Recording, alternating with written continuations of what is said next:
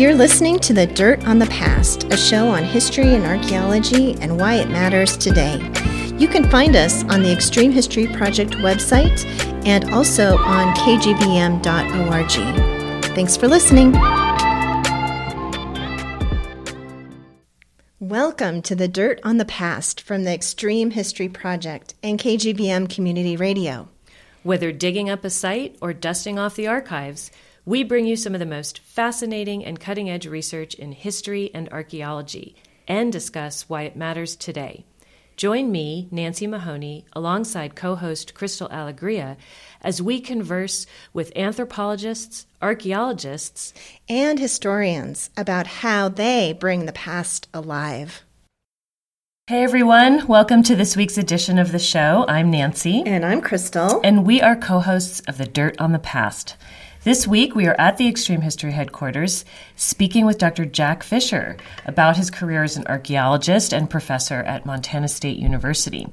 And we're excited to talk with Jack, but Crystal, before we dive into that, how was your week? What's new? It was a good week, and it was a fast week. It was Halloween week last Yay, week, and that so, was fun. I liked yeah. your costume. Thank you. Yeah. I went as a, a 1920s flapper, mm. so uh, that that's was always fun. Lots of sparkle. Yeah, big eyelashes. I know. I get to you know you get to you know dress fancy, which they really dressed fancy in those days. So so that was a little out of the ordinary for me. So that was really fun. But um, but we did some great. We had some. We had a great cemetery tour on Halloween. We've never done a walking tour on Halloween before, but we decided to do it this year, and it was wonderful. It was great. Nice. We did a um, cemetery walking tour, and Jessica, our walking tour guide, um, did a little bit of a different cemetery tour that was focused more on legends and folklore of the cemetery. So it was cool. it was really good. Yeah, nice. it was it was a nice tour, and we filled it up. So um, so Jessica had a nice group of about thirty people on that tour. That sounds wonderful. wonderful. That's yeah. awesome. Yeah. And and your husband had a, a big round birthday weekend. Huh? Yes, yes. So my husband just turned 50 and it's a big one. That's a big one. That's You're not 50 number. yet, are you? I will be shortly, but I am not 50 yet. so I'm holding on to my Lucky 49 you. Yeah, for yeah. a while. Oh, good for you. So yeah, so he had a big birthday weekend, which was really fun. Nice. Yeah. Nice. It was great. So what about you, Nancy? How was your week? My week was also good. I feel like it went fast. Um, we have sort of gotten the shop all back together with our new countertops in, and we are all loving it. It feels like it's all flowing smoothly. And um, we got our new issue of Bozeman Life magazine just yesterday. Um, Brent dropped them off, and your article is in there about yeah. the Bonton building, the building we're in. There's a picture of Babs um, from Alara and I in front of uh, our stores, and they positioned us so they could photograph the building from the same angle of one of the historic photos yeah, that you provided. That. So that all looked really nice.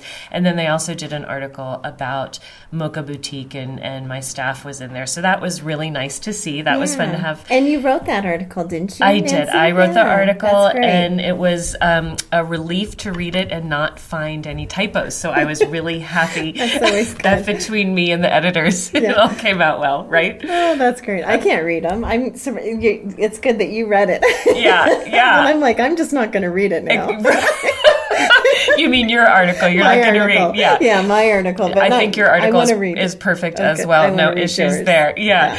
yeah. um, and then tomorrow I'm headed off to London, um, visiting my sister who's also having a big birthday yeah. on the 6th of November. And so I am going to uh, be heading off with my daughter. We'll have a week there. We're going to go to Oxford, which I'm oh, so fun. excited about, and then do a lot of sightseeing. So I will be enjoying a lot of history um, while I'm gone over good, there. Good. So that'll be super fun. Um, so I guess enough about us. Do you want to quickly thank one of our sponsors before we yes. get back to our guest? we're excited to have our sponsor for this uh, episode, the Western Heritage Center. So we'll talk a little bit more about them in a bit. All right. So welcome, Jack. We're so glad to have you here. thanks for inviting me, uh, Crystal and Nancy. It's great to be here. I know it's great, even though I used to see you almost every day, or at least three times a week uh, when we were at MSU. It feels like it's been a while. Um, so we're going to start off by uh, telling our listeners a little bit about you. Jack. So, Dr. Jack Fisher taught anthropology at Montana State University in Bozeman for 30 years, and he now serves as an emeritus associate professor.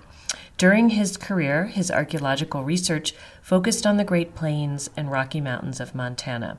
He also did archaeological research in the Western Cape of South Africa in collaboration with archaeologists at the University of Cape Town, South Africa, which I'm always so excited to hear about because, of course, my husband being from South Africa and visit there, and Jack, we have yet to be there at the same time and cross paths. We'll have to work on that. Someday, yes. Now maybe our schedules are a little more flexible.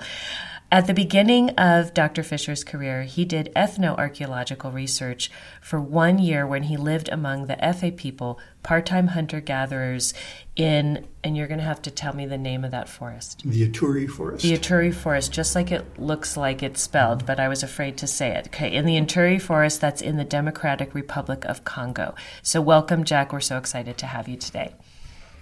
Welcome, Jack. We always start off our podcast by asking our guests how they got interested and involved in their profession. And so I just wanted to start off by asking you, and I don't know if I've ever asked this you this question, how did you get interested in archaeology and how did you uh, go along the path to become an anthropologist? I uh, became interested in archaeology when I was in junior high school and high school. My family lived in South America, in the country of Bolivia, uh, during those years. And we lived in La Paz, the city in the high, yeah, the high very high altitude. Wow. of, of uh, Bolivia. And there were archaeological sites from the Inca culture all around and pre Inca civilizations, archaeological remains. So I saw lots of those during those years and became interested in archaeology, and I never looked back. Yeah, yeah. So you knew you were going to go to school for that. That was a done deal Right. early on. You were fascinated with those and you wanted to learn more. But that's not the um, culture that you ended up studying, is it?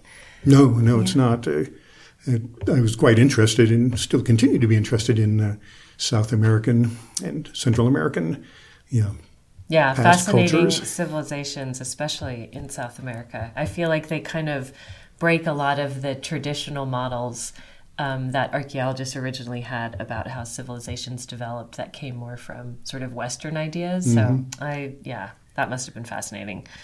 Um, we want to start off, though, before that, asking you a little bit about the ethnoarchaeological work that you did. And am I right that this was for your dissertation? That's correct. That was my doctoral dissertation research. And uh, this opportunity to carry out ethnoarchaeological research among the Efe uh, came about when I was in graduate school. And as we just mentioned, turned out to be, my doctoral dissertation topic. Uh, my research was part of a long term research project started by other anthropologists, carried out among the Efe and also among the Lesse, who are farmers who live side by side with the Efe. And that project had started four years before I became involved and continued for a number of years afterwards. And the reason I got involved was because of my archaeological experiences here in Montana, you know, investigating, you know, pre-contact era Native American sites, and you know, among them sites that we thought archaeologically were habitation sites, residential campsites, and we would find fireplaces and clusters of artifacts or of animal bones and so forth. But be kind of puzzled, you know, how do we, you know, can we try and you know make sense of what we're finding archaeologically and try and get some sense in you know, how do we interpret these materials and get some sense of you know what is it that we're looking at is this a residential campsite or short relating it to the ways of life, the subsistence behaviors, how they made a living. So you're saying that you were probably studying mobile hunter gatherer communities here in Montana as an archaeologist. And so your work with the Efe was so that you could live among people who were still living as hunter gatherers. That was their subsistence way of life. Even though it's a very different environment in the forest, you could still see how is it that they move around, what do they leave behind, that kind of thing. That's right. So the Efe are you know, part-time hunter-gatherers. They have this you know, symbiotic relationship with the Lesse, so they do have cultivated eat mm-hmm. cultivated foods and so forth. But they do live a you know, mobile, you know, nomadic hunting and gathering way of life, and by watching them on their day-to-day activities, you know, what is the spatial organization of their residential campsites? Where are dwellings located? Where are fireplaces located in relation to dwellings? Where do people carry out the day-to-day activities that they do when they're at these campsites? And where do the material remains of these activities end up? That ultimately will be become the archaeological record, Right. and the, yeah, that is yeah. and the archaeological record that uh, we excavate back here in so Montana. did So- they think you were strange documenting all their trash? I mean, I have so many questions. But the fir- first of all, this is part of a bigger project. There, there were maybe other anthropologists that went in years before you who were who were studying other things about their language Mm-hmm. Correct. or culture. Okay, Right. and then you come along. And like you're the trash guy, you're you're like. But did, did you already know the language? Let's start there. No, didn't did not know the language, and I, I did not learn their primary language, which was a pretty tough one to learn. Um, so I l- learned Swahili, and which is a lingua franca Okay. in that part of, of Africa, Sure. and communicated with the Efe and Lesse in Swahili. Okay. Oh, that's which is a second language for them or a third language. There, there are a number of different languages in a relatively small area there, and most people speak you know, multiple languages, including Swahili, um, Okay. so that they can communicate with. Are you going to jump in with Yeah, a question? Because I- I, got I'm like ten more. I Go, go, go. You. so, so Jack, uh, what did you do on a daily basis um, while you were living with the Efe? What was your job while you were there? What would you do, like when you got up every day? Well, what, the daily- what did you do? Um, got up in the morning, and you know we lived in houses that were constructed in the same fashion as the Lesse, the, the farmer farmers. villagers' Farmers, houses, okay. which were what's called wattle and daub construction, so wooden posts set vertically and then interwoven horizontally with branches and vines and so forth, and then plastered with mud. And then they had a leaf roof, so they were waterproof. And the previous re- the researchers who got this whole project started built this little research station so that whenever new anthropologists like me came out there, they had a place to live and so forth. Yeah. Um, and being very close to the equator, just one or two degrees you know, north of the equator, uh, the sun rose at six o'clock in the morning and set at six o'clock at night, pretty much Oh throughout wow, the because you're right year. in the equator. Yeah. And um, the first thing we did when we got up was prepare breakfast, and we cooked over an open fire, just like We're, the local people, be- the Efe and the Lesse, because we didn't have any. There was no electricity out there. There was no plumbing. You know, we got our water from a spring and cooked over an open wood fire. No refrigerator or anything like that. did you eat um, all the same food that local people were eating? to some you also have extent, some we, we also had we could get canned foods and foods that uh, local people didn't eat, but we ate a lot of the same kinds of foods that they did. And were the were the Lesse um, were they slash and burn farmers? Were they in the forest? Were they at the edge of the forest? This is all. This was in the tropical rainforest within it, um, and they were carried out you know, as just slash and burn farming, which is you know, cutting down trees when they're creating a garden that they're going to plant. You know, several months before, cutting down the smaller trees. Some of the trees are huge, and but smaller trees and brush and so forth, letting it dry out, and then burning it in the ashes. You know, add a little bit of nutrients to the soil, and then they plant their gardens. So maybe So they use those shifting gardens slash and burn. for like three years or Two or something, three years or and then so they have to move. create a new Okay, one, and then hopefully the forest regenerates. But Mm-hmm. um, So, so back to the day. So Yeah, the, yeah. What so the happens breakfast, next? you would start off the day making breakfast and so forth, and then uh, we sort of get organized for doing our research, and oftentimes that was visiting an occupied Efe camp, Okay. and so we'd get together our notebooks and you know some food and so forth, and you, this, this would be a, a out and back in a single day. Sometimes when Efe camp was further out in the forest. Uh, on few, some occasions, we did spend several nights out in the forest, quite a ways away, but typically it was out and back in the same day. Okay. And so we would go to an Efe camp you know, by prearrangement and you know, spend time you know, observing the, the, daily activities. Usually, we were you know, pretty inaus- inauspicious in the in the camps, observing the activities that the people did, taking notes on what they did, you know, like cooking their own meals, you know, socializing, making or repairing tools and implements, and so forth. Are you whipping out your tape measure to see how far the hearth is away did. from we, you know? We, we did that. Yes, we, we mapped about thirty Efe camps. Okay. Most of them after the camp had been abandoned. Okay. But some of That's them, we awkward. mapped them when they Yeah. were still being occupied. Right. But yeah, a little bit less awkward after when it was abandoned. But that's a big part of what we did because we were interested in the spatial layout of these Right. camps. Was you know get out our tape measures and measure the mm-hmm. distance between each camp and the distance from each dwelling from the doorway of each dwelling to the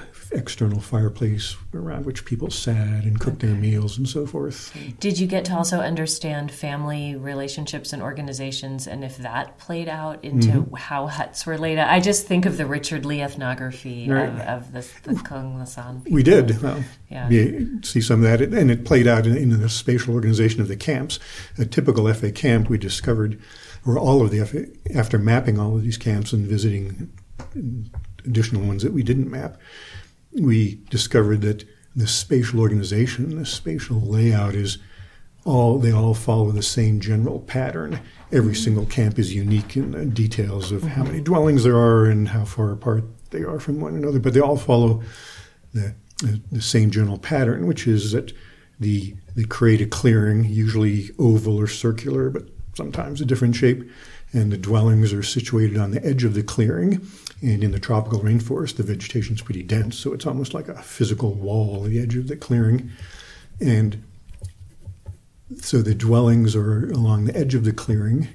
Each dwelling, almost all dwellings, have at least one fireplace inside them for warmth at night, and if it's a rainy day, to escape the rain. Some of them, especially larger dwellings, sometimes had 2 mm-hmm. fireplaces in. And, and as, I, as I said, for warmth at night, uh, even in the tropical rainforest, you know, cooled off at nighttime Sure. and um, and then there was almost every dwelling had a fireplace outside of the doorway, um, and that's where many activities took place. We discovered so that was a combination of which in our my house I've got a living room which is separate from you know, the dining room, and then there's a workroom Yeah. and Right. so forth. All of those different activities occurred right around these fires. People socialized, they cooked their food.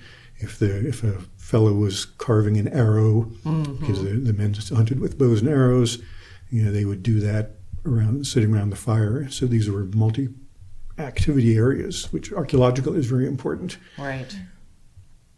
and and then the trash. Every camp had trash heaps, and the location of that was very redundant from one camp to another.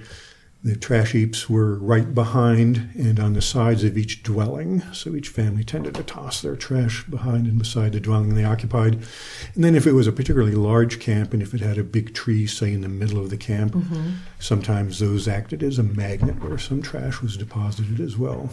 So that's the general layout, but social factors did come into play. For example, we discovered we got to know the people individually and uh, kinship relations between folks, and close relatives almost always had their dwellings next to one another. So you might have an elderly man and woman, husband and wife, and if they have one of their adult children's, and, uh, and the son has grown up and he's Married. they're with married with their Sure. tw- huts almost always would be right next to one another, or two adult brothers and their families. If they're in the same camp, their dwellings would almost always be Right. close to one another. Mm-hmm. And interpersonal relationships, people that were getting along well, you know, that Sure. could, my dwellings would be might be close together. If there are certain people who are not getting along so well, yeah, then those huts are farther apart. end of the Yeah. oval. Yeah. and so it's sort of an archetype almost diagram then that's as you said it wouldn't capture all the specifics, but you could sort of say this is a general layout of what we'd have.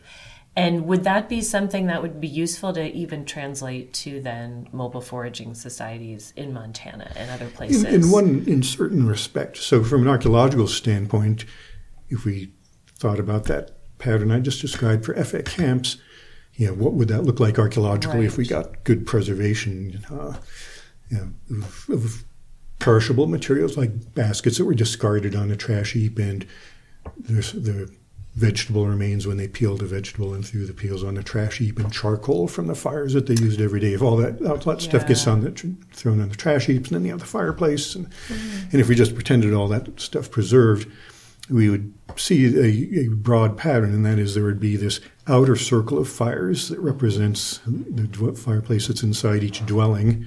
Then there'd be an inner circle of fires, and that represents the fireplaces that were associated with each dwelling where people sat around and cooked and socialized and made things and so forth. And then close to that outer ring of fires, you would pick up the charcoal and discarded baskets and plant foods and all that sort of thing. So there actually be a So- separation of what kinds of materials and then what kinds of behaviors that they would reflect. Well, the the, ta- the trash heaps among the Efe were generalized, so you mm-hmm. didn't get mm-hmm. you know one trash heap was just you know, Okay. discarded baskets, and another trash heap was just charcoal. Each trash heap had all, All of A all of that mixed stuff in together. them, Gotcha. which is important because probably in some uh, ancient forager societies in other parts of the world, you might get specialized trash heaps, but not among the Efe. So that's the sort of template if we were excavating a site and excavated the entire site and saw this pattern of one an outer circle of fireplaces and then an inner circle of fireplaces and wow, there's all sorts of discarded material near that outer Right. fireplaces. We might be able to say, hmm, those might represent dwellings and so forth. Yeah. So, getting back to your question, should we expect that pattern here in Montana with ancient Native American sites? I probably not. Uh, so, I I don't expect that the patterning is going to be the same, but I do expect, you know, based on my experience among the Efe, that there is going to be patterning in archaeological sites here, back here in the Great Plains or Rocky Mountains. There will be strong patterning. It's probably going to be different from the pattern, the spatial organization of the residential campsites from that of the Efe.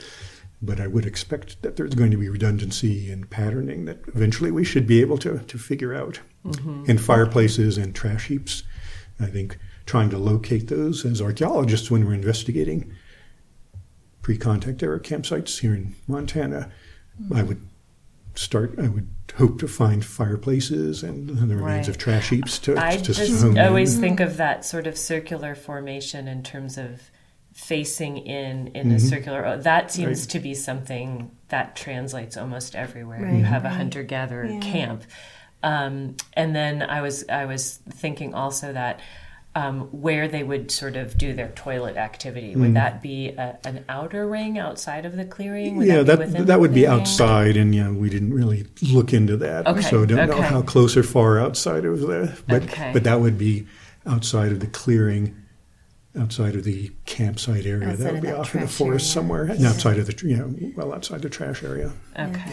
So when you came back to Montana, then did you try to look at campsites here in Montana to see if there was any similarities? Have you done that research? I haven't had the opportunity really to try and apply that to Okay. um, Montana Yeah, campsites. Yeah, yeah. But but uh, that would be interesting. it would be yeah. Yeah, be yeah. Because you've been doing do. a lot of other things here in Montana, a lot of other other things. research. Did you want to ask any more questions? The before we only move thing on? I want to ask before you Okay. move on is um, I'm I'm assuming there were no among the Efe when you were there no like domesticated dogs or anything else that maybe Oh, there were with very them? much. Yeah. Okay, because I was wondering how that might affect some of the patterning or help create some of the patterning because we Mm. Sure. Often do look at hunter gatherer camps and and think about those early domestication of dogs and then how that plays into some of the formation processes or gnaw- gnawing we'd see on the bones Right. or whatever you know so they did have They did that. have dogs, Okay. domestic dogs, and they were important among other things for hunting. The, the men Sure. hunted various species of antelope using their bows and arrows, and they usually hunted them in groups. A group of men would go out and and they used the dogs to help to flush the, Sure. the antelope and so forth. So they're important in that- respect. And then the dogs, as you said, did hang out around in the camps and any animal bones that were discarded, food remained. The, the people discarded. They oftentimes the dogs would get those and either chew them and Yeah. discard them or consume them entirely. So, so we didn't see too many bones, discarded bones at archaeological sites, and I think that's in part because of animal bones from food remains, Sure. because the dogs were. Did people feel of, think of them as as pets? Like uh, my dog likes to sleep with me. I mean, do they sleep with their dog? That's a good question. I don't know if they Yeah, slept right so in, in the- in the dwellings with them or not. Right. I guess it depends on how mangy the dog is. Right, suppose, right, right? exactly. You know, yeah. you know, and so Jack, um, you said you when you were talking about your work with the Efe, you talked about we would go and can you can you talk Oh, about who we yes. is? We was uh, me and my wife, the two of us. What an went there adventure to have together. Yeah, yeah, it was quite an adventure. and then mm. was your son Philip with you at all that No, during this that was time? before Okay, so before Philip. born, Yeah. Okay. Oh, wonderful. Well, I Crystal did- knows my wife, who passed Yes. away unfortunately Yeah. a number of years ago from cancer, and, and our son Philip. So, Yeah. so I- Helen was there and very much, you know, an integral part of all of this research. Yeah, I just wanted to bring Helen's name into this because Yeah. I, I think she was, and and she was such a wonderful woman, and I knew Helen, so it was. Um, I, I just wanted you to say her name. Well, I appreciate in, in that. that. In that part, we, we'll talk. Thank maybe you for doing that, yeah. Yeah, I mean, we'll talk about her a little bit in a few minutes here as well, because, um, like I said, you've spent a lot of time doing research here in Montana, and one of the things that you've done, along with um, Dr. Tom Roll, is spent many years excavating at First Peoples Buffalo Jump site, which is located near Great Falls, Montana, which is kind of in central. Would you say central, Central Montana? Montana, Central, central Montana, and First Peoples Buffalo Jump site is one of the largest buffalo jumps in the state, possibly um, even in the nation. Possibly d- depends on. There are various ways you can measure how big a buffalo jump site is. One is by the length of the cliff, and by that measure, yeah, First People's Buffalo Jump certainly is, you know, one of the Very biggest because the, the cliff is very long. Yeah. Think it was used more heavily for bison jumping in some locations, and either not at all or much less frequently in, in other locations. And also the depth of the deposits is another way. How many right. bison were killed? That's another way of measuring them. So, so it's difficult. I, I Okay. hesitate to say it's the I biggest, know. but I, it's certainly. I, I hesitated to say that too, but it's a very But- but large. it's a large one, It, it's, yeah. it was used. It's an um, impressive site. It's an impressive site. Absolutely. And so um, this site, First People's Buffalo Jump, is currently a state park and actually a national historic landmark as well. And um, indigenous people used this site for at least a thousand years before Lewis and Clark came through what we now call Montana. And like Jack, you said, it's a mile long sandstone cliff, and there are remnants of many drive lines along the top of the cliff, and there are up to 18 feet of compacted buffalo remains below the, the cliff. So 18 feet, that's that's a lot. Yeah. Um, so, can you tell us? I'm going to ask you to tell us a little bit about your work at First People's Buffalo Jump and some of the main takeaways from your research. But I also want to say that um, this is where, at First People's Buffalo Jump, is where I got to know you, Jack, because I was working, I was um, an undergraduate student at Montana State University where you were teaching. And uh, First People's Buffalo Jump, which we then called Ulm Pishkun, It had a different name at that time. It was called Ulm Pishkun.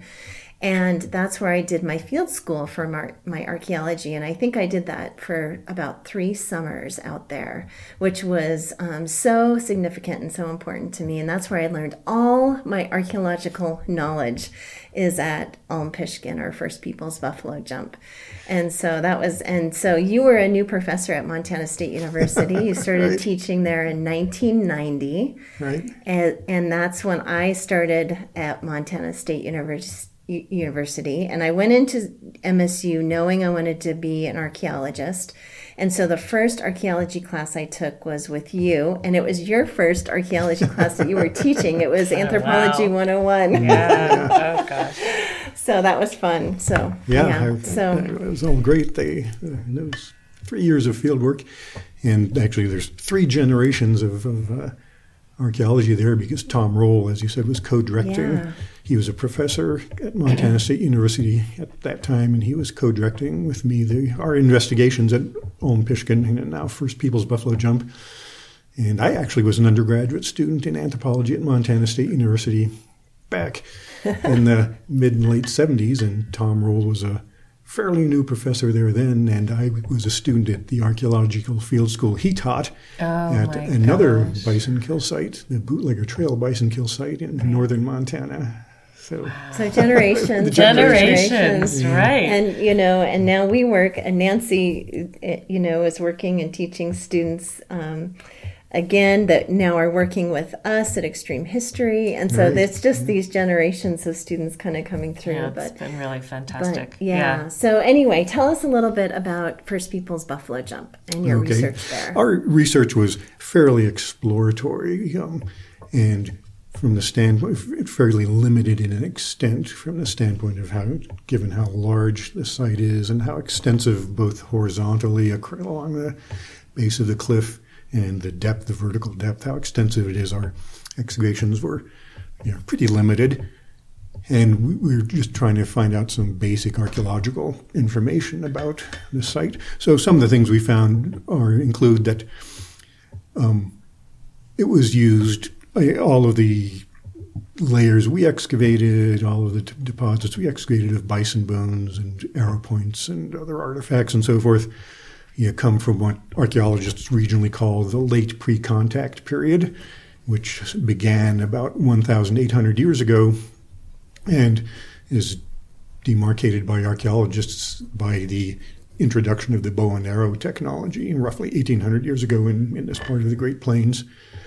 And all of the projectile points, which is generic for both arrow points and spear points, all of the projectile points we found in our excavation are, were arrow points, you know, indicating to us that the bison killing procurement was taking that was taking place was from the late pre-contact period. So that site wasn't used, you're saying, just to help our listeners understand.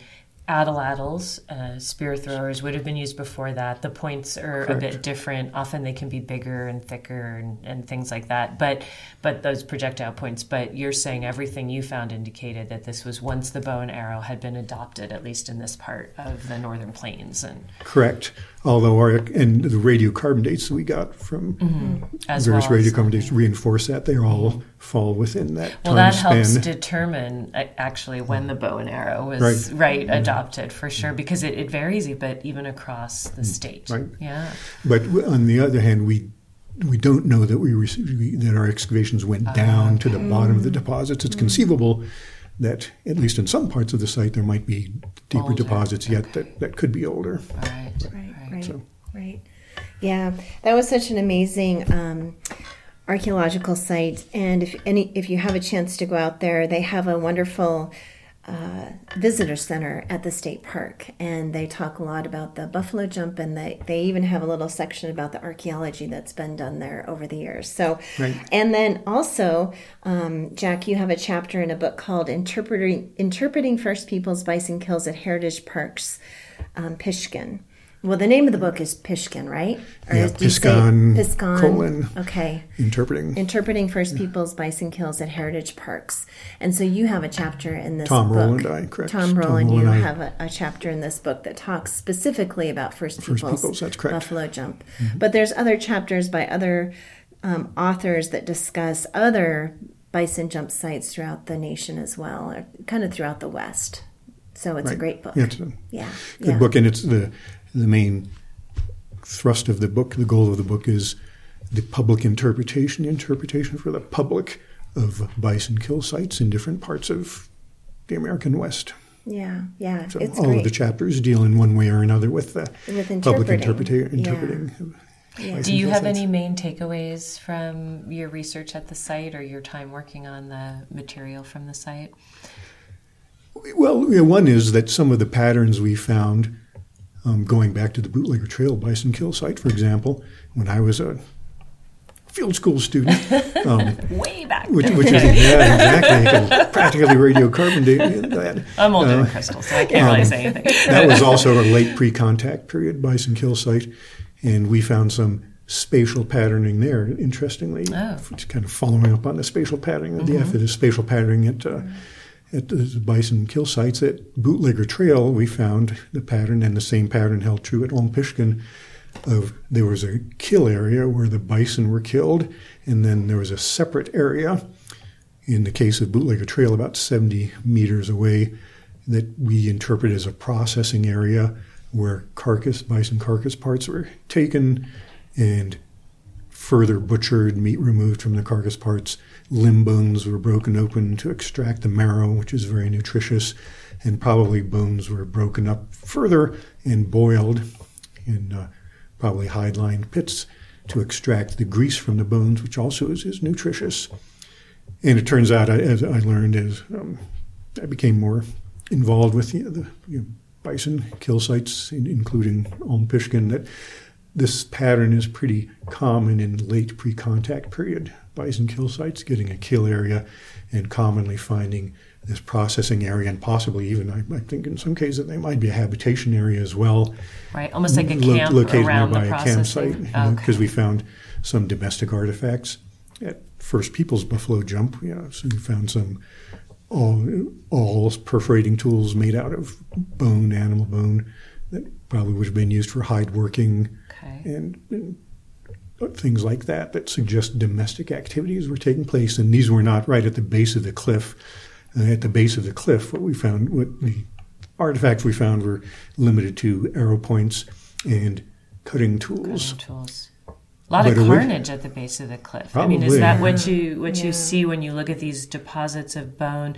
Just to help people understand, so they're removing not the entire carcass of every bison. They're removing parts Correct. that they yeah. wanted and leaving behind. So, for example, what would be more uh, commonly left behind at the kill site? Vert- vertebral columns, mm-hmm. for example, probably they might would cut the strip the, the meat free from the vertebral column and then mm-hmm. leave that so, like what hunters might do today if they had to process in the field for bringing it out rather yeah. than just dumping it off right, at a place right. where someone will do it for them. Okay. Yeah. yeah. I remember a lot of horn cores. Horn cores, right? A lot yeah. Of, yeah. yeah. a lot right. of skulls. Skull, and skulls, skulls and so forth. And stuff. Yeah. Correct. The bone preservation was poorer right at the base of the cliff than it ah, was on this bench, what we call the bench immediately adjacent to the cliff and that's where 20 eh, the bench was anywhere from 20 to 50 meters wide before it, it, dropped off to a steep slope. But on that bench away from the cliff is where we found what we think is a processing area and these domestic artifacts and so forth. And the bone pre- preservation was better there. And i think part of the reason the bone preservation wasn't so good at the base of the cliff was because of the sandstone cliff and blocks continued to break off and build up. So when the bones that were left there, they probably didn't get buried as quickly. There was, they were more vulnerable to deterioration okay. over time. We're going to take a quick station break and then continue with a few more questions. You are listening to The Dirt on the Past with co hosts Crystal Alegria and Nancy Mahoney on KGVM Bozeman or wherever you find your podcasts.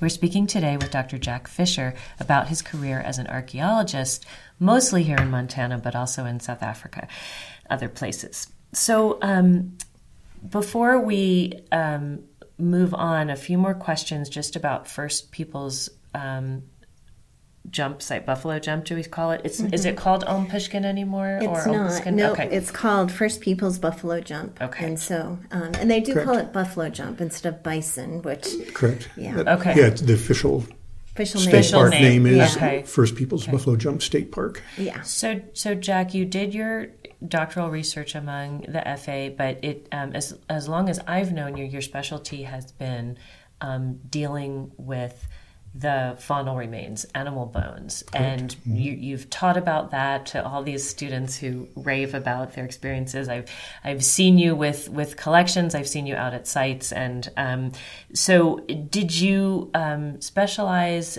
while you were working on your dissertation? I think you were at Berkeley, or did you did that come later? Or tell us a little bit about how that became the focus of a lot of your expertise.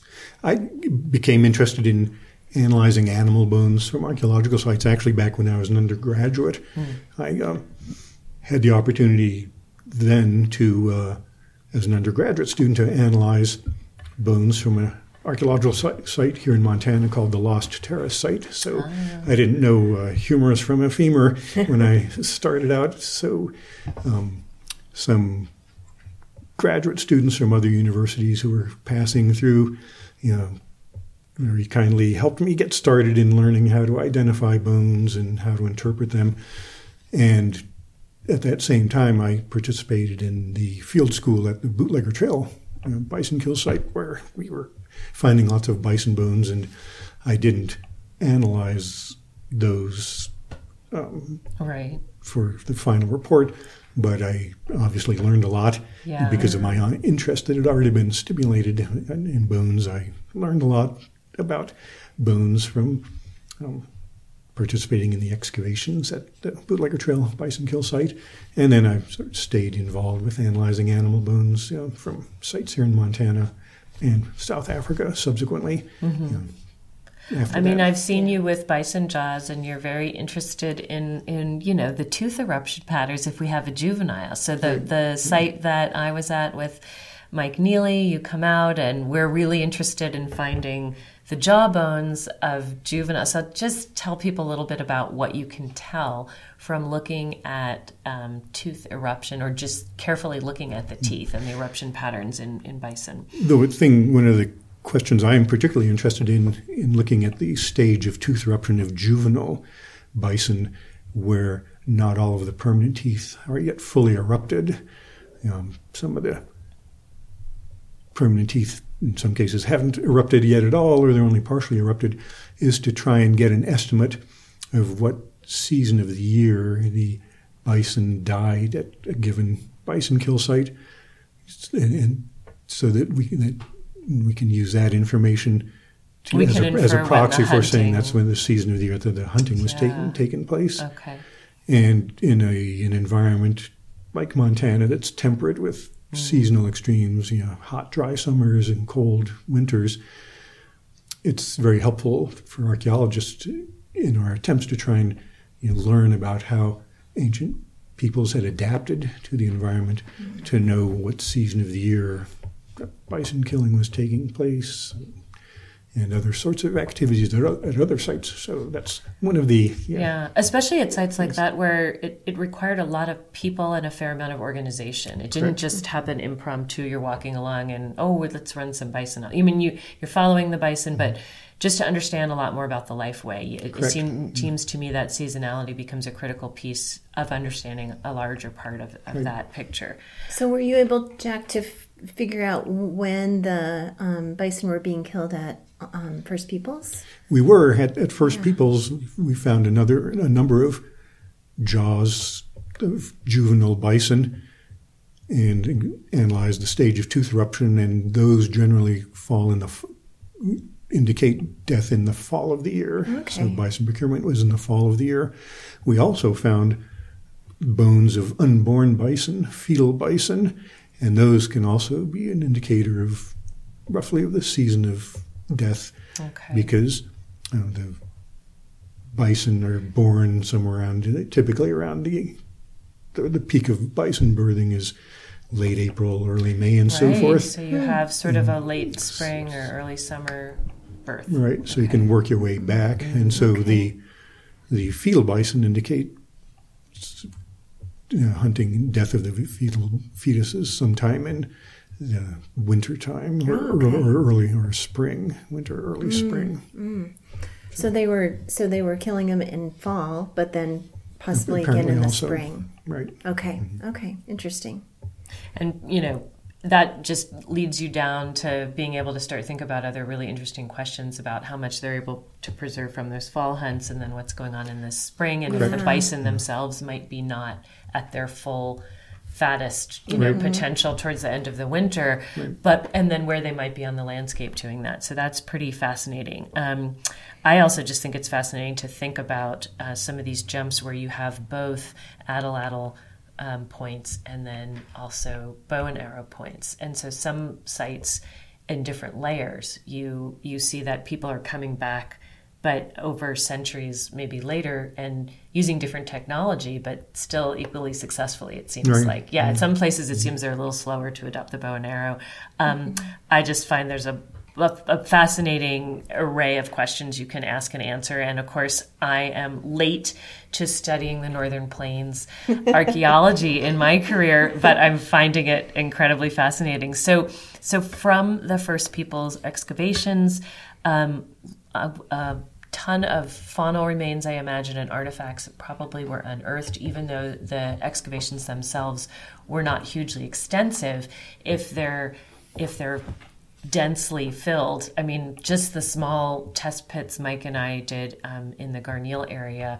An amazing amount of bone can come out of a one by one meter unit.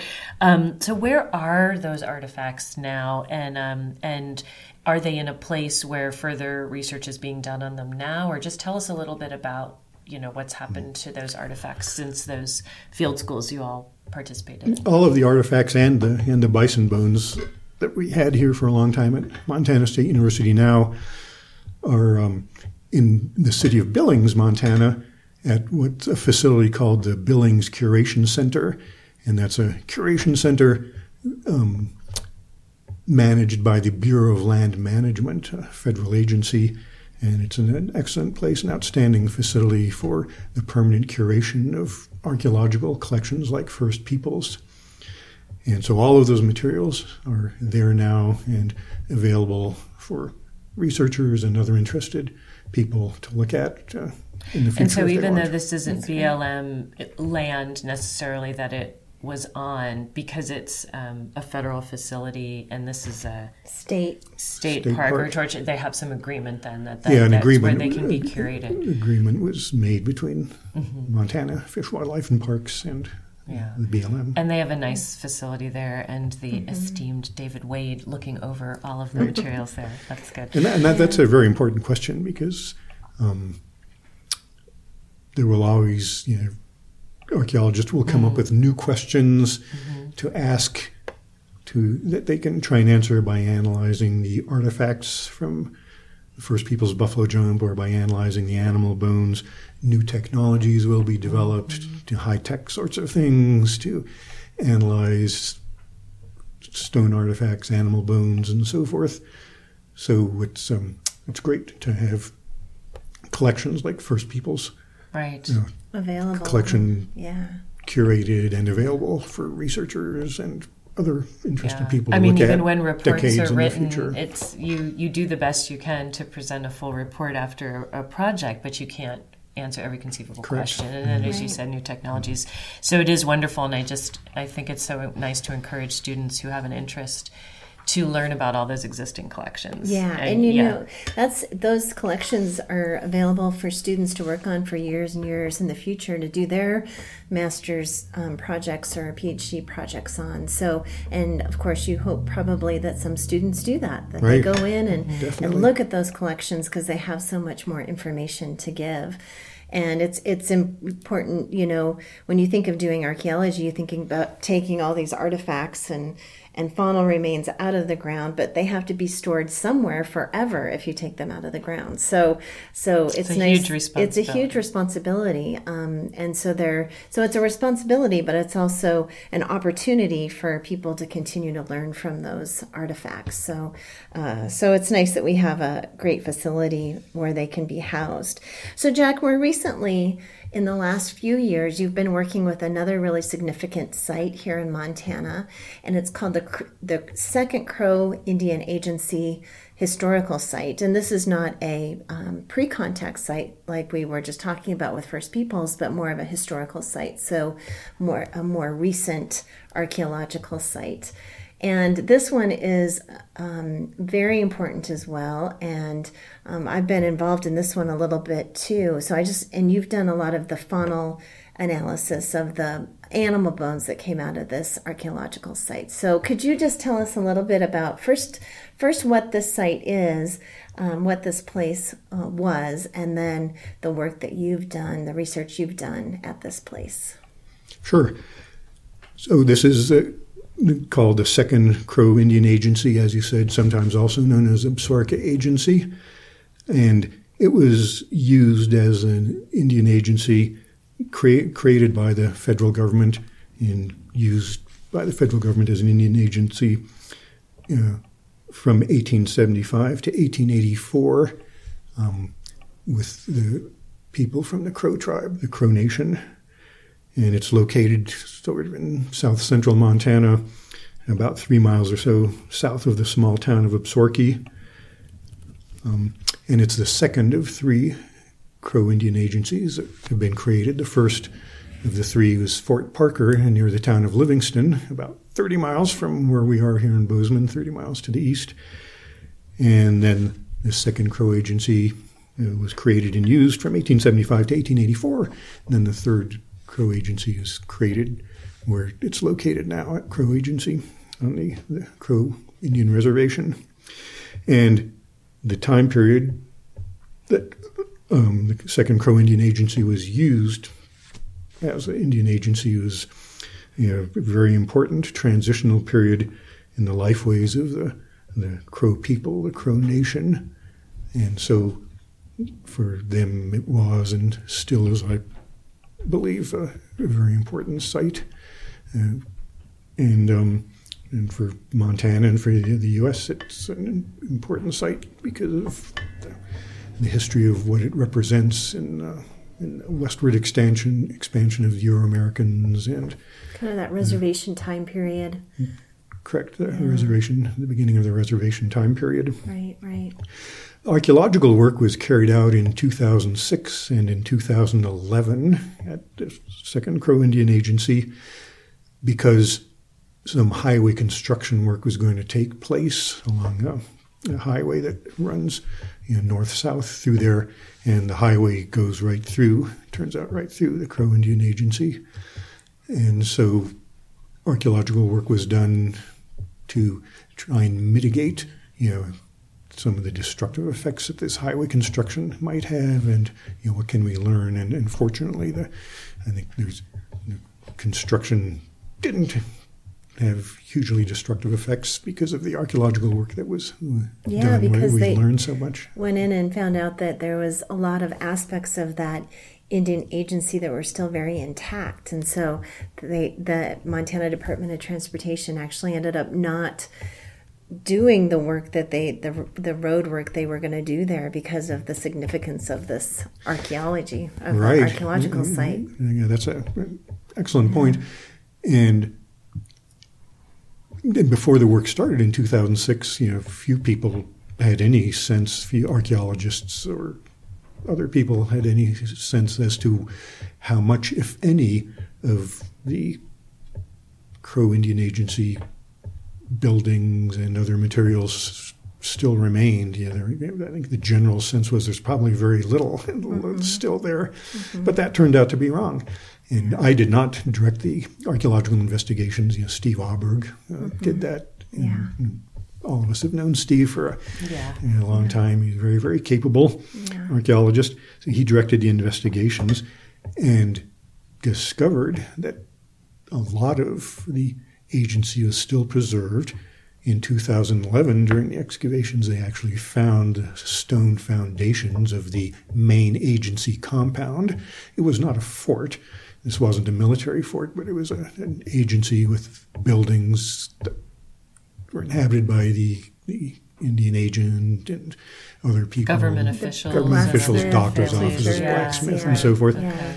And it turned out the foundations were still present, stone foundations, well preserved, as well as you know, other areas of the site. So, as Crystal said, when, uh, when they we realized from the work that Steve directed that wow, there's a lot still preserved here, and lots of artifacts and animal bones. That, that uh, you know, that was you know a thrilling discovery for, for all of us archaeologists that, uh, a lot of the sites still remained.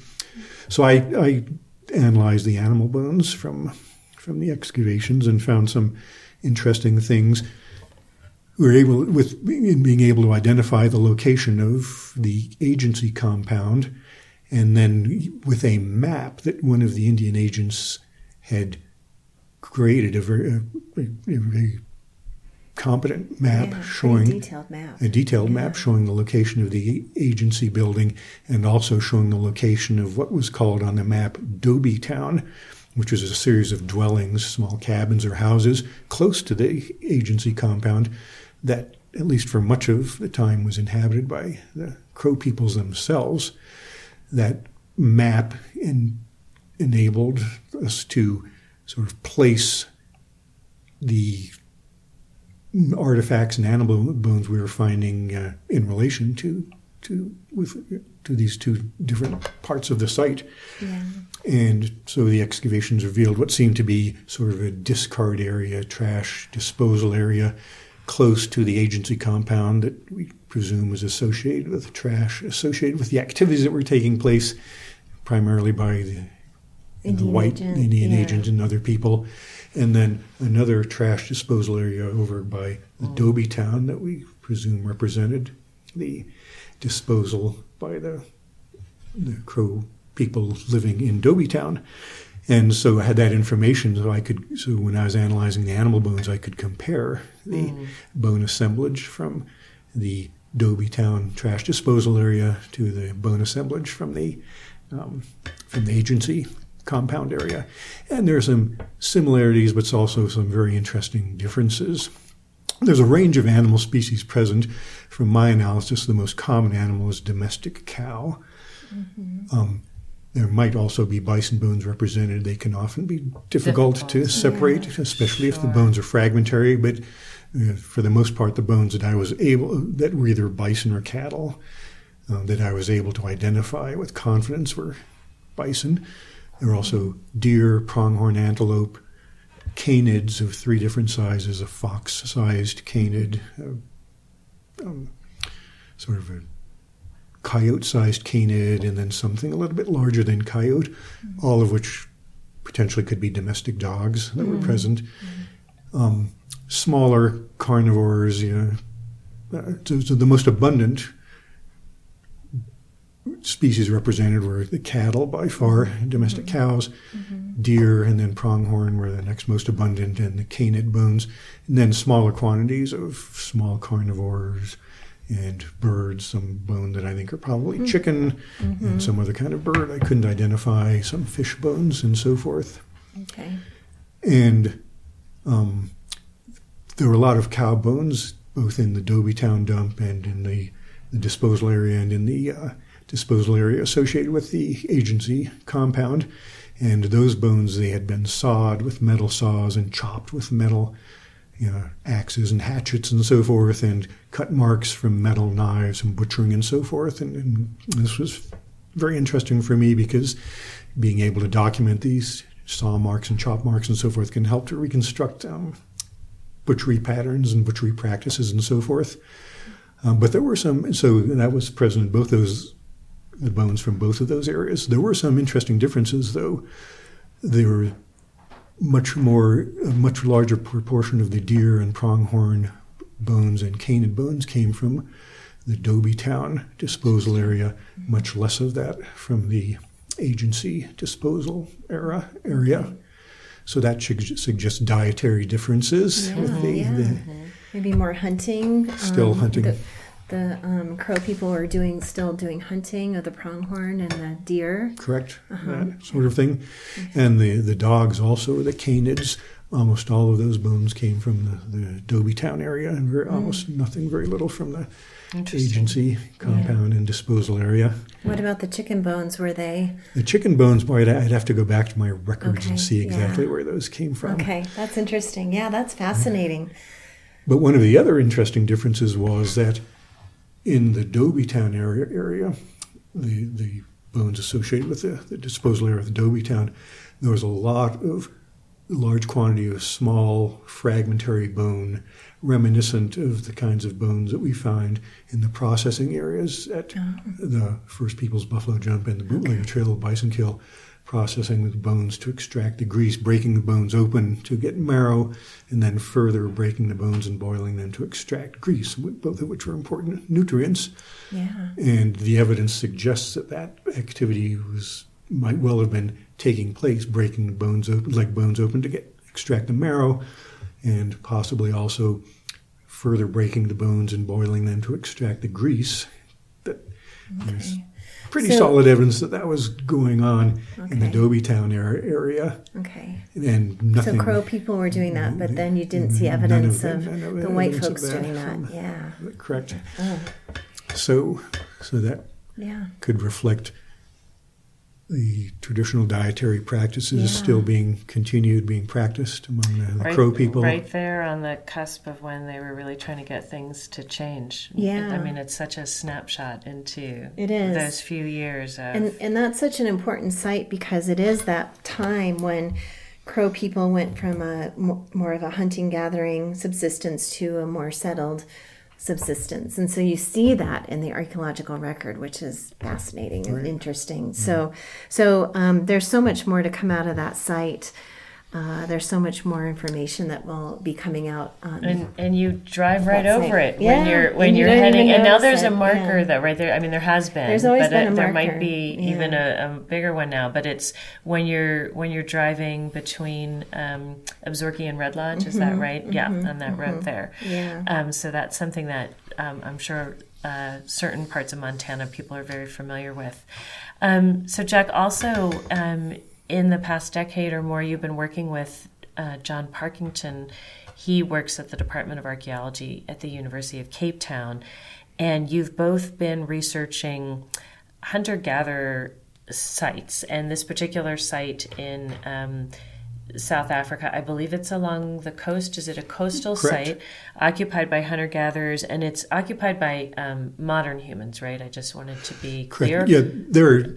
And John and, and his colleagues have investigated, excavated a number of sites right Along along that the area. Atlantic coast, and Okay. also to some to, to inland, to you know, any- from a few hundred meters to a few kilometers to thirty Okay. or fifty kilometers inland, and I and these are all the sites that I've been involved with in analyzing with with John Parkington.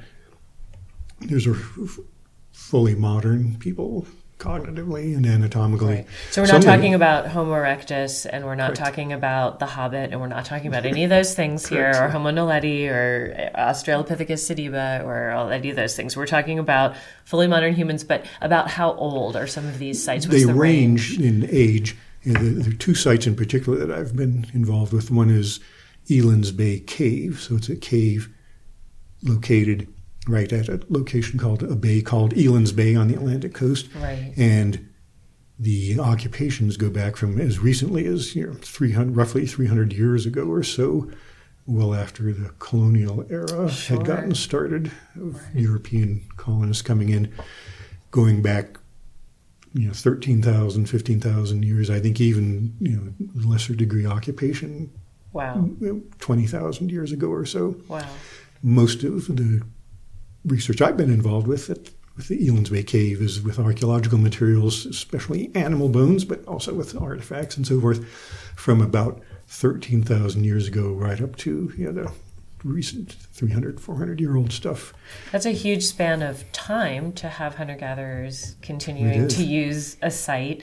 And I know some of the research you're doing, just um, when I've gotten to pop in on either some lunch lectures or some other times that you've talked about these, um, is it the rock hyrax? What's the name of Rock it? The- hyrax. The cute little animal that scurries around, and I've seen them because they've been in South Africa and they're adorable. But you are talk about how they have a very restricted birth season. So kind of like we talked about with bison, that there's certain times of year that they give birth, and then these guys, you know, mature quite quickly. I, I think they're they're a Correct. smaller mammal. So um, because of that.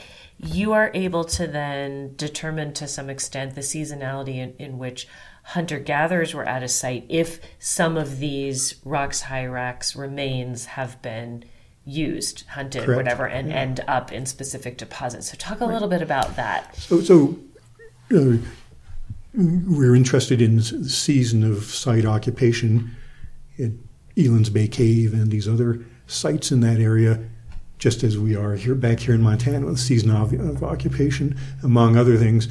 Um, John has proposed that for these what's called later Stone Age, that's Okay. the that's the term that the archaeologists give to this time period, starting roughly forty thousand years ago, on up to the sort of european hunter gatherers and contact, European yep. contact, although pastoralists did move into this area roughly a thousand years ago or so. But um, interested in if John proposed that perhaps there was seasonal mobility. Groups moving, spending some of the time on the coast, like at Elands Bay Cave, Right. and then at other times of year moving inland, maybe you know 30 or 40 miles, and occupying sites in the interior, and then you know, going back and forth. Okay. And one way of testing whether this hypothesis is correct or not is to try and establish what season of the year the different layers were occupied at Elands Bay Cave and at some of these other sites like an open air site, the Dunefield Midden site, which we abbreviate as DFM, which I've also Yes. done quite a bit of work work on, and that's a recent one. That's about 700 years old. That occupation, um, you know, were the occupations? Do they seem to be seasonally restricted, or were they living at these sites Year round, all, or- all year round, or at least during all seasons of the year? Um, so that's the, the purpose in trying to get at seasonality. And so, just like in um, First People's Buffalo Jump, we're using tooth eruption in bison. Um, the rock hyrax, as you pointed out, Nancy, have seasonally restricted birthing as well, especially the further south. We're talking now south of the equator. The further south you get from the equator, the more seasonally restricted the birthing is. The closer you get to the equator, the less seasonal variation there is in climate and temperature and so forth. So there's Right. birthing, but we're far enough south that there is seasonally restricted restricted birthing. So I'm using the tooth eruption from uh, in sequences in juvenile rock hyraxes Yeah. to try and come up with a, basis for estimating, you know, what roughly at least what season of the year. So they- did you have to first get a whole bunch of like modern rock hyrax? I did not. Fortunately, fortunately, there they, such a collection was available. You didn't have to go There- out and trap was- those cute little no, critters. those Thank cute little goodness. critters. Yeah, Yeah, yeah, I'm like, ugh, I know. I mean, I know, I know people who get so into studying bones, Jack, they're picking up roadkill everywhere and stuff like that. So I get how it works, but well, good. That's good. Fortunately, there was a collection at the university, at the All right. archaeology department of Nice. hyraxes. Where where that information was known, the month of death was known. So Mm-hmm. I used that to come up with criteria, and then applied that to The some of the archaeological, assemblages. sites. Nice. The, I mean, that Atlantic coast, I don't know how much you've tried to swim in it, but the, the Indian Ocean side is much warmer when you're down in Cape Town. And literally, there's some spots where you can just drive like 20 minutes to the other side and you're swimming in the Indian Ocean and it's much warmer. And then you can see at the very tip, you know, where, the, where they meet, there's this cool current. But on that Atlantic side, I would be like, that has to be seasonal because you would not want to be out there all year round on that side. But no, fascinating. Um, uh, and, and how fun to be able to um, take these methods uh, that you've developed and to be able to use them at sites of different time periods and different places and, and to be able to apply that and to work with people asking such different questions about humans. Um, I find hunter gatherers a lot more fascinating than I think I did when I first started in mm-hmm. archaeology. I think I was all about the like emergence of civilizations and when things got complex and, and pretty, you know, like lots mm-hmm. of cool architecture. and now I'm all about hunter gatherers, trying to figure out like. Well, they the really fa- knew what was going on. well, and, and literally, that's what yeah, we were for yeah, most of our time as humans, and to figure out how we adapted to so many different places and and created these societies, and and like you said, these these patterns of even just how we lay out sites. I mean, humans are such patterned, mm-hmm. uh, you know, mm-hmm. behavioral. I mean, I guess other animals are, but we are complex in the way we do it and the reasons why we do it the way we do. You know, so it's mm-hmm. it's fascinating to to look at those societies. It's been a two way street for me. I've been able to take some of what I've learned here in the Great Plains, the bison tooth eruption, and I didn't develop the Right. the tooth eruption schedules for bison. Other archaeologists did that, and then I made use of that. But I took that information, that method, and then applied it to the rock hyraxes. But on the other hand, I've learned a great deal from archaeologists in South Africa that I've mm. been able to bring back, and that has informed the archaeology I do here in Montana. So it's been Right. for me very, you know, mm. very enriching and very very fulfilling to to carry out research among And you, you've been able to do to- completely mm-hmm. different kinds of projects in Africa on the African continent, and you've also spent some time in Russia. Is that true? I had a brief visit Okay. in Russia. Didn't do any Oh, research there, okay. but I saw some interesting archaeological sites. Okay. But I just think the more we travel as anthropologists and historians, right. the, it just Yeah. can't help but inform the and way you collaborate with other people Yeah. in different places. think It of just- questions, ask questions, research questions. It's wonderful. Just- yeah. But the South African research reinforces a point that we talked about previously with respect to First People's Buffalo Jump and all of those artifacts and animal bones now being curated and available Right. for future researchers. I have not dug a single trowel of dirt in, in South Africa. Mm. All of the analyses I've done are from materials, animal bones, and artifacts that were excavated by John and other archaeologists years ago and that are curated either at the University of Cape Town or at a museum uh, in downtown Cape Town. And so it's a great example of Yeah. how Right. revisiting decades after these sites were excavated, going back and look with new questions, and new Yes. techniques, analytical techniques, and so forth. Um, this is just a case study of the value of, Right. and- Right. of, uh, what a and then rewarding that becomes this wonderful technique that now that you publish on it and have sorted it that other people can use at other sites in South Africa where there are rock hyrax you know so that's a- as a way to determine seasonality at least in part um, I yeah. don't think we we probably if if we never dug another site again or Right. excavated another site again, we'd have research for eons Right, because there's right. so much so many archaeological sites that have been excavated and and we can just continue to research those artifacts Correct, instead of digging digging more and more and more. So you know, I think that's what.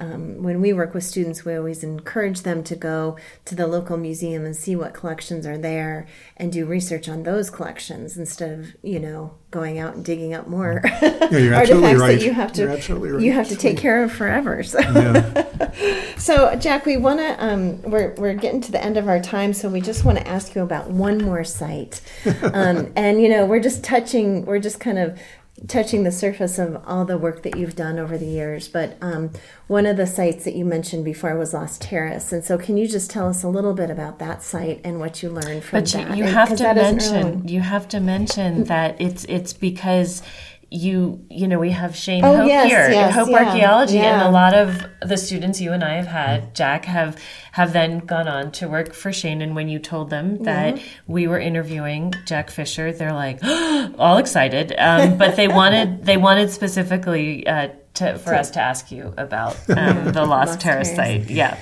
So um, yeah, so we so we um, have Hope Archaeology in our building, and Shane Hope employs a lot of the students and um, that come out of Montana State University, which is wonderful. So Tristan and Emily, I'll say their names, Tristan and Emily. When I when they heard I was interviewed, we were going to interview you. They said, "Well, ask Jack, Jack this and this and this and this and this," and so so we'll finish with one of their requests, which is Lost Terrace. So the Lost Terrace site is, is very interesting to me for two reasons. And one is that it was occupied roughly 1,200 years ago. It's located in the Missouri River, right along the Missouri River in the, in the valley bottom of the Missouri River in north central Montana. And we discovered during the excavations that it represents procurement and utilization of a large number of pronghorn antelope. Um, And is that somewhat unusual to have a large? Is it like a kill site, It is like a unusual. bison It, it looks site? sort of like a communal bison kill site, but it's a Interesting. communal pronghorn antelope Okay. kill site. antelope, which Yeah. And so, Yeah, so that's that's very unusual. There are a few communal pronghorn yeah. sites known scattered across the northern plains, but they're more the exception than the, than the rule. So that got our attention. they're not you know. hurting animals in the same way that bison or They- elk are. They are to some extent in the winter of the year. Pronghorn tend to form large groups. All Okay. both sexes and all ages come together in large groups. In the spring, they start breaking up into smaller groups, and then I always in the see summer just like yeah, them. all scattered all over when I'm Sca- driving through the you Exactly. know along the So- Madison. So okay, So a lot of times you see them scattered, but in the wintertime, they're gathered together, and that actually might help to explain Mm. this. So, in my analysis of the animal bone assemblage. And as I mentioned earlier, that's Mm-hmm. where this Lost Terrace bone assemblage is where I got my start uh, Yeah, yeah. analyzing them. I determined that there was a minimum, at least 80, roughly 80 pronghorn antelope. And we think quite a bit of the site was washed away, yeah, probably decades or centuries after the site was formed just by the Missouri River erosion. So there might have been, you know, roughly twice that many. So that is a pronghorn represented So when you're saying 80, that's like a, a minimum number of individuals. Minimum so Mm-hmm. There's a number of lot of, bones in every animal, but the way you do it is by looking at those minimum numbers of sort Correct. of one specific part. Okay, great. Exactly. Great. 80, that's so, a lot. So a lot of them. So so that's when the question is why what's going on with you know the you know, why this communal procurement and very thorough utilization of mm-hmm. these carcasses. There's lots of cut marks. Every, almost every limb bone had been broken open to extract the marrow. There are hammerstone percussion marks from hitting the limb bones with a, a round cobble, river Really cobble, probably to break them open. Cut marks all over. Yeah. The bones were smashed, and I'm sure they were boiling the bones in water to extract the grease. So very thorough utilization. And part of the reason that uh, Tristan and Emily um, asked about the Lost Terrace site is because it's such a good. The, the bone is so well preserved, and it's such a good example of stone tool cut marks, hammerstone percussion marks that I used that in my class in zooarchaeology. So people get used So- to so seeing what it looks like. them. They have a comparative collection of cut marks. That's and Tristan actually did an analysis of some of the bones, looking at the cut marks and so Right, forth in, in the zooarchaeology class. Nice. And we were able to establish seasonality using two methods that we've talked about previously. One is the tooth eruption in mm-hmm. juvenile juvenile animals, and research done by wildlife biologists who've been studying pronghorn. They established the tooth eruption criteria that I then applied and said, "Wow, this looks like mm-hmm. winter of the year." Mm-hmm. And then we also found large quantities of fetal bones of pronghorn antelope. Yeah. And another zooarchaeologist analyzed those and determined it was winter of the year from that. Mm-hmm. So we've got pretty solid evidence. And so we're thinking, you know, one interpretation is that this might have been a particularly severe winter because pronghorn normally live in what we call the uplands, the prairie uplands. They typically don't spend much time down in the river valley bottoms. But research by wild- wildlife biologists studying pronghorns showed that in very particularly severe winter conditions, sometimes they will go down into river bottoms. So we know we're pretty Right. confident that it's winter of the year. Um, So large number of pronghorn antelope. Was this a one-time? No, that's a good kill? question too. It looks like probably two or three different kill events, and that's based especially on the fetal bones because there there seem to be two or three. You get one Mm-hmm. cluster of limb bones that are one length, and then another cluster that are a little bit longer, and another cluster a bit longer. So maybe a two month span, roughly, roughly, just as an Okay, estimate. but not sort of, you know, 10 years apart or t- you're not. That, that's yeah. that's, that's the second thing that fascinates me about that site. It's conceivable that they might be a year apart or Okay. 10 years, but I think it's unlikely hmm. because why you know, it seems unlikely that people would return to the, exactly the same location hmm. and kill pronghorn. And it's the same location at the very same time of year, just hmm. maybe a, a few weeks apart. It seems much more reasonable, much more likely to me that we're dealing with a single uh, short occupation event of just a few weeks. People were there and hunting pronghorn antelope maybe every two or three weeks or something like that. Wow. And maybe bison had moved away, so maybe the people themselves were facing some food shortages and they transferred their bison hunting skills, Skills. to communal hunting of Right. pronghorn. So you don't have 18 feet of depth like you No, have no, it's at, very, very- First very- it's just one- a- yeah. Oh, that's So that's the second Yeah. thing that fascinates me. It's almost like we just have this little snapshot Yeah, in time, yeah. just a moment in time represented at the Lost Terrace. So one of these very rare archaeological sites where you almost you get the feeling that wow, you know, it's, everything we're looking at here happened almost Right. instantaneously. Yeah. And you Wow. don't, we don't get that too often. So Right, that's- so right. so it makes it a little more, a little simpler, um, but more complex because you have to figure out is that correct? correct. Was there was there any suggestion of a processing area nearby, sort of like there was with um, a lot of the other bison? Yeah, that's a good question. I think that my sense is that mostly what we were excavating was kind of a disposal area, a trash Okay. dump, and maybe a processing area might have been incorporated in that, and maybe the people were disposing of stuff right nearby. I sus- strongly suspect that there was a habitation site very close by. It would have been great to apply some of the FA Yes. insights to try and find that. I, from I, it looks much more like to me like we had a trash disposal area and possibly partially a processing Okay. area. of- of And you'd said some of the terrace was washed away, so also who mm-hmm. knows Correct. what part of the site. Okay, Right. interesting. And it was buried d- d- in deep sediments. There was something like 18 or 20 feet of overlying sediments just to get down to that. So, Oh, did it show up in a cut bank? Is yeah, that it showed you- up in a cut bank. It was discovered showing up in a cut bank. So, And then everyone's probably expecting to find bison bone and they're just pulling out antelope. And mm-hmm. I just have to say this one thing because it's often puzzled me, and I think I've said it to you before, is I'm always surprised that there's just not more elk that mm-hmm. shows Yeah. up Correct. Yeah. in the archaeological record in Montana. In I'm surprised too. That's a great, Yeah. great question. You know, where are the elk? Where are the Yeah, elk? Are they just super smart and sneaky and they're harder to get? People Mm-hmm. don't want to waste time on them, or do people not like how they taste? Or I just feel like that's a, a really interesting question for the Mm-hmm. future for somebody to figure out. But yeah, Yeah. they're not. They're certainly not as as prominent in in the remains. So, so Jack, thanks so much. I feel like we picked your brain for a lot of really interesting questions, and now I probably just have a hundred more.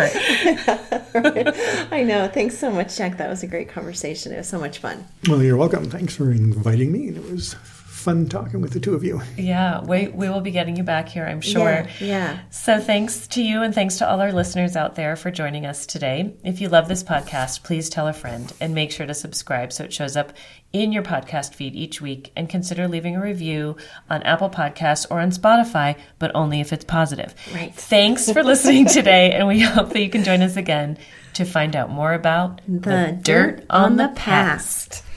We'd love to also give a big shout out to our sponsor today, the Western Heritage Center, located in Billings, Montana. They are a museum with a mission to collect, preserve, and tell the stories of the people and places of the Yellowstone River Valley and the Northern High Plains region. They do this in so many different ways through their exhibits in the museum, but they also have a very active outreach program. So if you're in the Billings area, make sure to stop by and see them. They have some amazing exhibits right now. One of them is on um, called it, one of them is called conquering diseases of the past which i'm going to head over to billings and check out soon. So thanks so much to the director of the western heritage center kevin Kooistra, and thanks to the western heritage center for sponsoring this podcast. And a big thank you to our editor and sound guru, Steve Durbin. Thanks also to Lawson Alegria for our music and to John Chadwell for help getting this podcast out into the world.